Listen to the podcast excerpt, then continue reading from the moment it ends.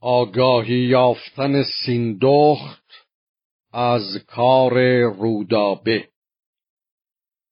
میان سپهدار با بن زنی بود گویا و شیرین سخن.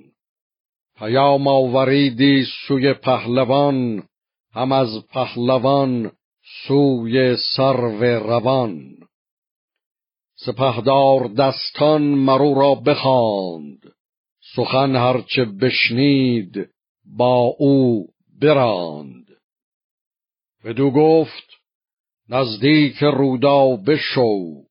بگویش که ای نیک دل ماه نو. سخن چون ز تنگی به سختی رسید فراخیش را زود بینی کلید. فرستاده باز آمد از پیش سام ابا شادمانی و فرخ پیام. بسی گفت و جوشید و زد داستان سرانجام او گشت هم داستان.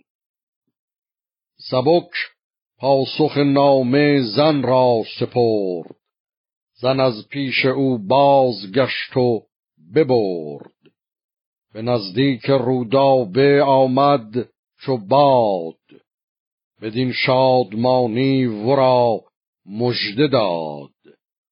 پریروی بر زن درم برفشاند. به کرسی زرپیکرش برنشاند. یکی شاره سربند پیش آورید. شده تار و پودن درو ناپدید.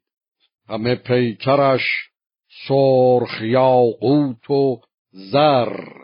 شده زر همه ناپدید از گوهر یکی جفت پرمای انگشتری فروزنده چون بر فلک مشتری. فرستاد نزدیک دستان سام. بسیداد با آن درود و پیام. زن از حجره رفت و به ایوان رسید. نگه کرد سیندخت او را بدید.